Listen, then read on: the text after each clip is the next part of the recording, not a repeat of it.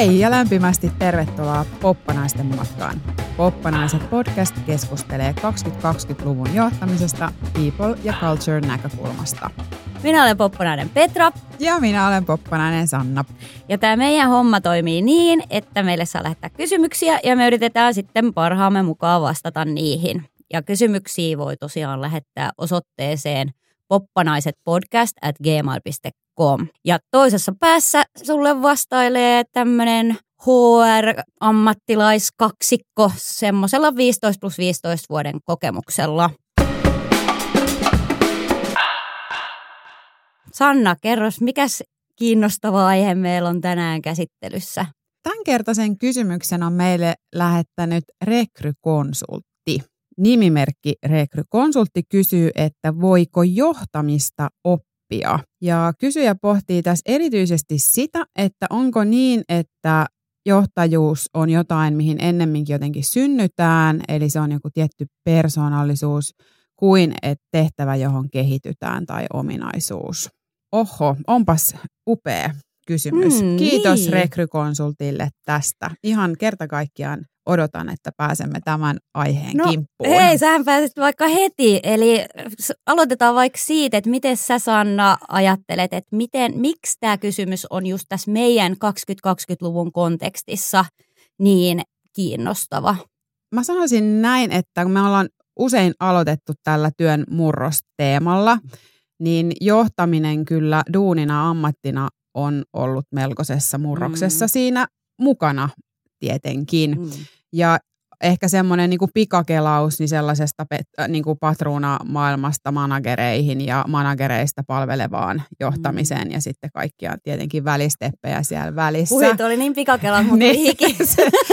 ja sitten se, mikä tässä on jännittävää, Mm. mm. on se, että tämä pikakelausmatka, niin mä väitän, että tässä on tapahtunut vähän niin, että tämä ei olekaan enää niin himottua hommaa. Mm. Eli tämän päivän asiantuntijatalot ja asiantuntijavaikuttajat, niin ei ne halua johtajiksi.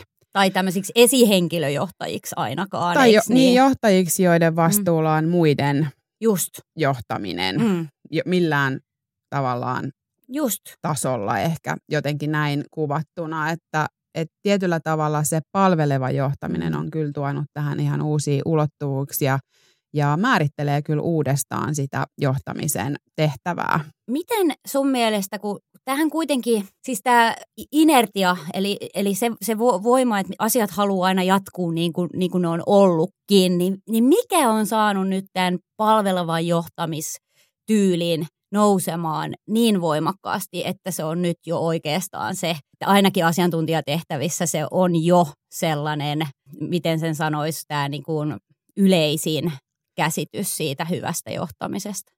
Se on kyllä hyvä kysymys. Sehän tuli aika, silloin jo aikaa sitten jotenkin Mm. ekan kerran se Mm. semmoinen palveleva johtajuus. Se oli niin kuin yhden ajan Mm. jotenkin ilmiö. Mm. Ja sitten se hävisi, siitä tuli jotenkin epäseksikäs Mm, välissä, kunnes se taas tietyllä tavalla mm. niin kuin palasi ehkä semmoisena uutena normaalina jopa. Mm. Joo. Ja onko se sitten niin, että kun me ollaan puhuttu siitä, että tänä päivänä meille, me puhuttiin siitä, että tarvitaanko niitä esimiehiä enää ollenkaan, että kun se Mm. arki on muuttunut ja, ja tota, ma- maailma toimii niin eri tavalla ja nopeasti, niin ei niitä, esimerkiksi niitä hierarkioita samalla Mm. tavalla voi olla ja niin poispäin, niin ehkä sitten on kuitenkin se, että me kaikki tarvitaan sitä jeesiä ja coachausta mm. ja tukea ja meillä pitää olla kaikilla se joku, joka Mm. mm. just huolehtii Mm. ja auttaa meitä ja, ja on semmoinen olo, että joku on, joku on niin kuin sun puolella, niin, niin tietyllä tavalla se ehkä ne, se palveleva malli Mm. niin sit pohjaa vahvasti tietyllä tavalla siihen. En, en, en tiedä, Niin. mutta semmoinen kehityskaarihan siinä jotenkin on, että se tuli, ja niin Joo. meni ja sitten se oli Niin. tai on. niin. Ja, ja varmasti sellaiset niin kuin, tavallaan huonot ajat. Eli vähän semmoinen, kun aina puhutaan johtajuudessa yhtenä karikatyyrinä, että, että kun talo palaa, niin silloin ei ruveta fasilitoimaan ja kyselee, vaan silloin sanotaan, että nyt näin ja nyt noin.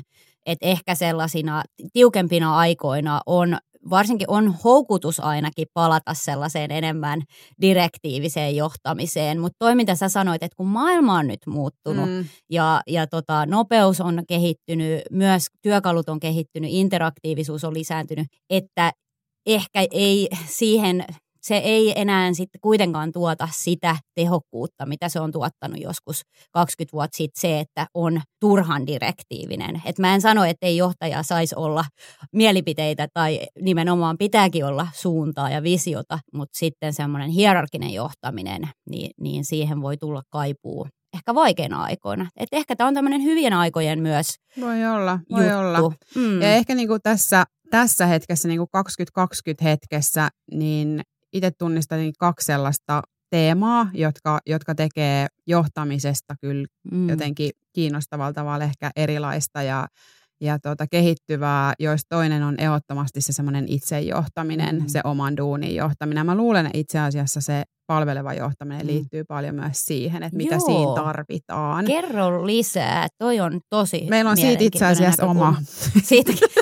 Se on hyvä, kun tässä nyt te tiedoksi vaan, että Sanna tietää kaikki kysymykset ja mä oon ihan vaan unohtanut ne. No niin, ja, ja jatka vaan. Ja sitten toinen mm. ehkä tässä ajassa on kyllä tämä erilaiset etäjohtamisen muodot mm. ja sellainen digijohtamisen maailma mm. ja sen, sen kautta tulevat johtamisen teemat. Et tietyllä tavalla nämä on ehkä musta kaksi semmoista niin kuin 2020-luvun, jos ajattelee johtamista ja siinä kehittymistä. Eli kiteytä nyt vielä. Itsejohtaminen ja etäjohtaminen. Okei. Tosi mielenkiintoista. Niin nämä mä nostaisin 2020-luvulle. Niin Eli johtaminen silloin myös irrotetaan siitä ajatuksesta, että se ei ole enää sitä esihenkilö toimintaa, että se ei ole se johtamisen ydin, vaan mutta mikä se sitten on se johtamisen ydin, jos puhutaan näistä teemoista, mitä sä ajattelet? Me mennään ehkä vahvasti sit sellaiseen verkosto, niin kuin verkostojen mm. johtamiseen, sen vuorovaikutuksen, mm. joht- yhteistyön johtamiseen, mm. tämän tyyppisiin asioihin. Niin, eli tullaan jonkun yhteisen tavoitteen ympärille. Just ja näin. Ja sitten voi olla tietyllä tavalla useampi, että jos ihmiset johtaa itseään, niin miten ne tuo arvoa siihen Just näin. tavoitteeseen. Joo. Mutta otetaan tähän väliin tämmöinen happotesti, että no. kun meidän rekrykonsultin kysymys on se, että voiko johtamista oppia, niin miten jos sä Petra ajattelet sun omaa työuraa, työkokemusta johtajana, niin miten sä ajattelet, että miten sä oot siinä kehittynyt? Joo, tämä on, tää on vaikea kysymys. Ihan siis se on siitä, henkilökohtainen. Se on tosi henkilökohtainen ja siihen liittyy niin tosi paljon semmoista, no häpeä on vahva tunne, mutta tota, jonkunlaista häpeätä kyllä tähän mun kehityskaareen liittyy, koska jokaisessa hetkessä mä oon jotenkin kuvitellut olevani siis tosi super. Että sehän on mun semmoinen ominaisuus, että mä oon ehkä vähän semmoinen optimisti, semmoinen po- positiivinen tyyppi, johon liittyy myös sit sellaista, että mä kuvittelen, että mä voin tehdä kaikkea, mä oon tosi hyvä ja, ja tota, sit aina välillä onneksi elämä silleen ö, antaa pieniä näpäytyksiä ja opetuksia ja, ja tota, näitä on ollut tässä matkan varrella. Et mä, ensimmäinen tämmöinen, jos puhutaan nyt tästä esihenkilöjohtamisesta, eli, eli tämmöisestä tiimijohtamisesta, niin oli ka, siis kahdeksan vuotta sitten, kai mä en enää muista, miten nämä vuodet menee, mutta se oli semmoinen joku vuosi.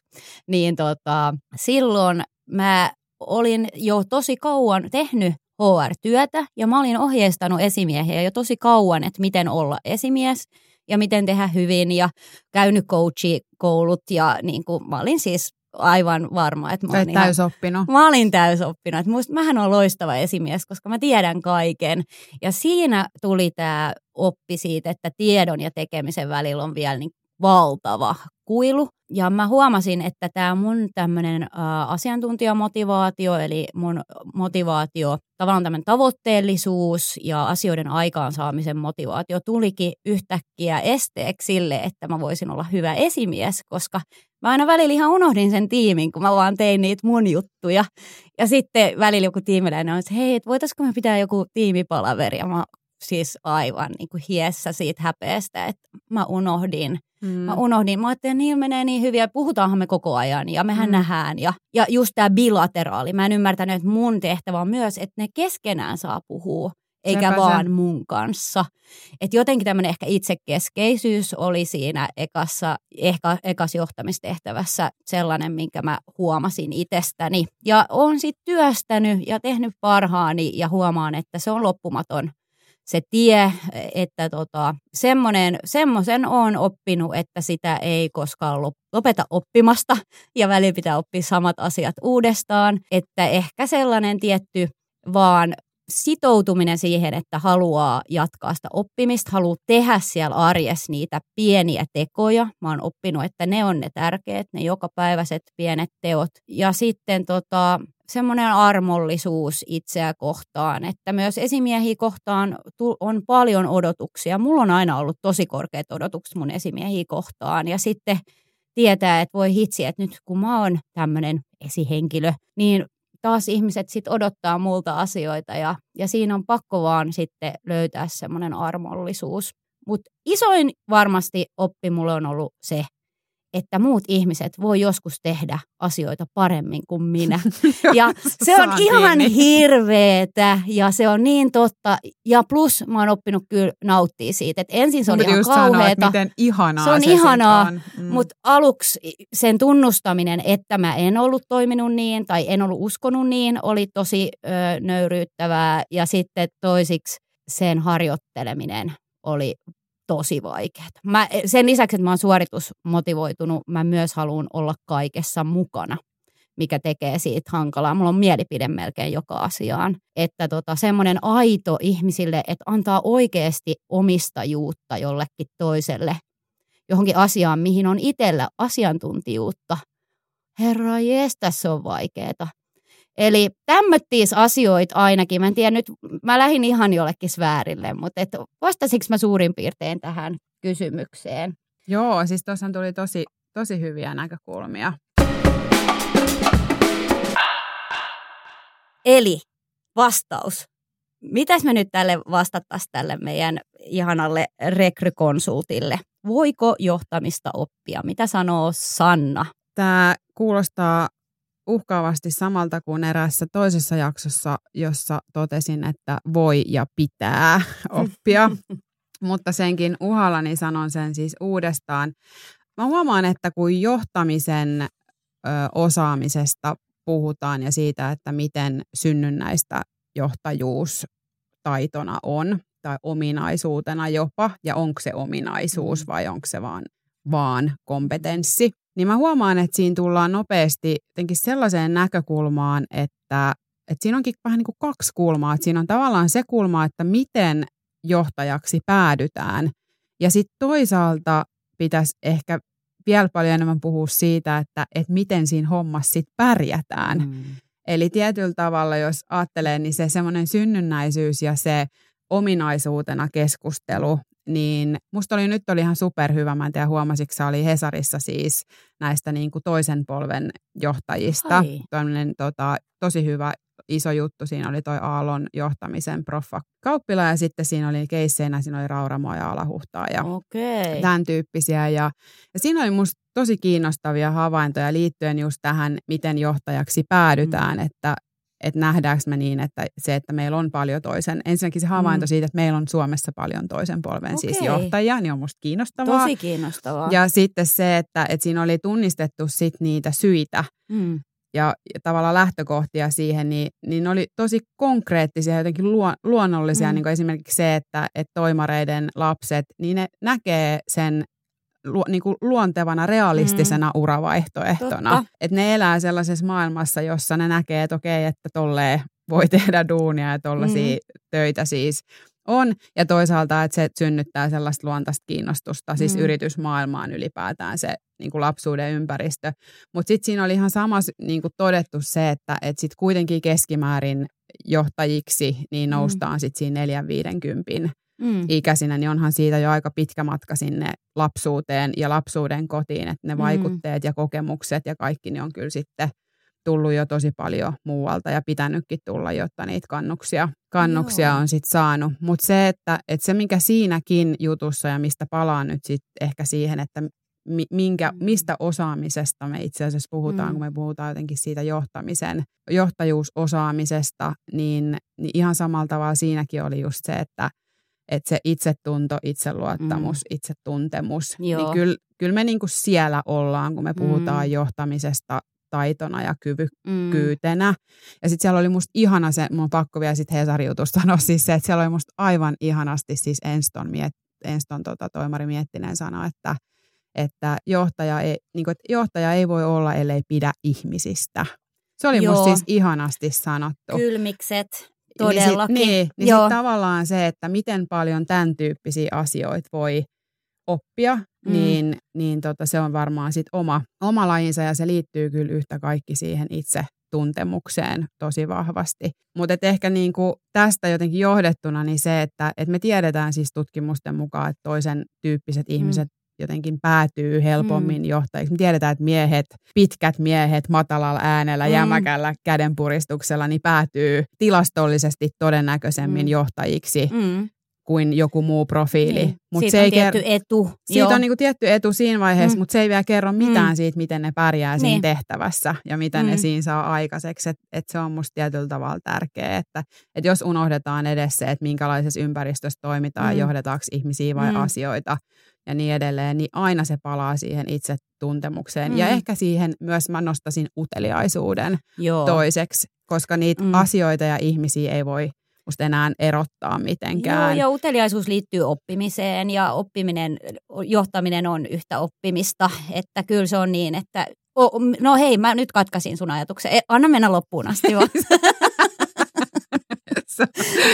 ja tota, äh, siis niin, niin mun ehkä sellainen pääajatus tällä hetkellä on siis se, että voi todellakin oppia ja sillä tarkoitan sitä, että voi oppia itsestään ja sitä kautta ympäröivästä maailmasta Mm. ja vuorovaikutuksesta mu- muiden kanssa. Mm. Voi kehittää empatiakykyä, joka liittyy niin kuin olennaisesti tähän sen tyyppisiin asioita. Wow, miten ihana ja tyhjentävä vastaus. Siis mulla ei oikeastaan ole tuohon lisättävää, mutta mä haluan vaan ehkä vähän värittää. Millä Kun- värillä? No, no ihan semmoisilla iloisilla väreillä. Joo.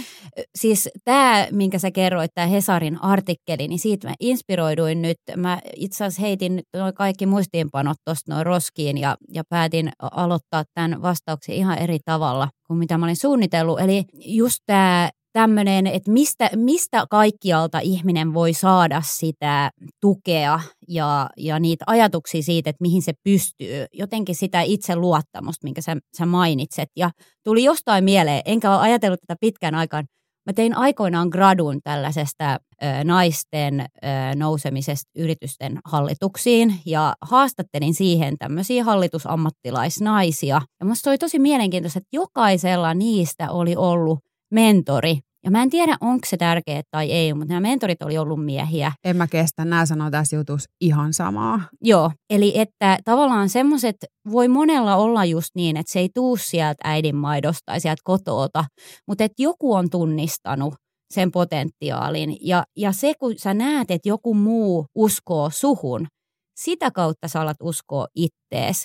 Ja mä sanoisin, että se on johtajuudessa sitä ydintä, jos sä voit oppia uskomaan ihmiseen. Sitten sä voit uskoa johtajuuteen. Mun mielestä kyllä ei voi olla hyvä johtaja, siis voi olla hyvä esihenkilö ehkä, mutta ei hyvä johtaja, jos ei sulla myös ole semmoista visiota ja, ja ajatusta jostain suunnasta. Että kyllä johtaminen on muutoksen johtamista ja semmoista evoluution johtamista. Eli voiko sitä sitten oppia öö, ainakin just ehkä sen itseluottamuksen mm. kautta. Ja sen uteliaisuuden Ja sen ruokkimisen. U- joo, totta. Et, et siinä, missä ruokkii omaa uteliaisuuttaan ja tietyllä tavalla, niin kuin he, he, mikä se on, hoivaa sitä, Mm.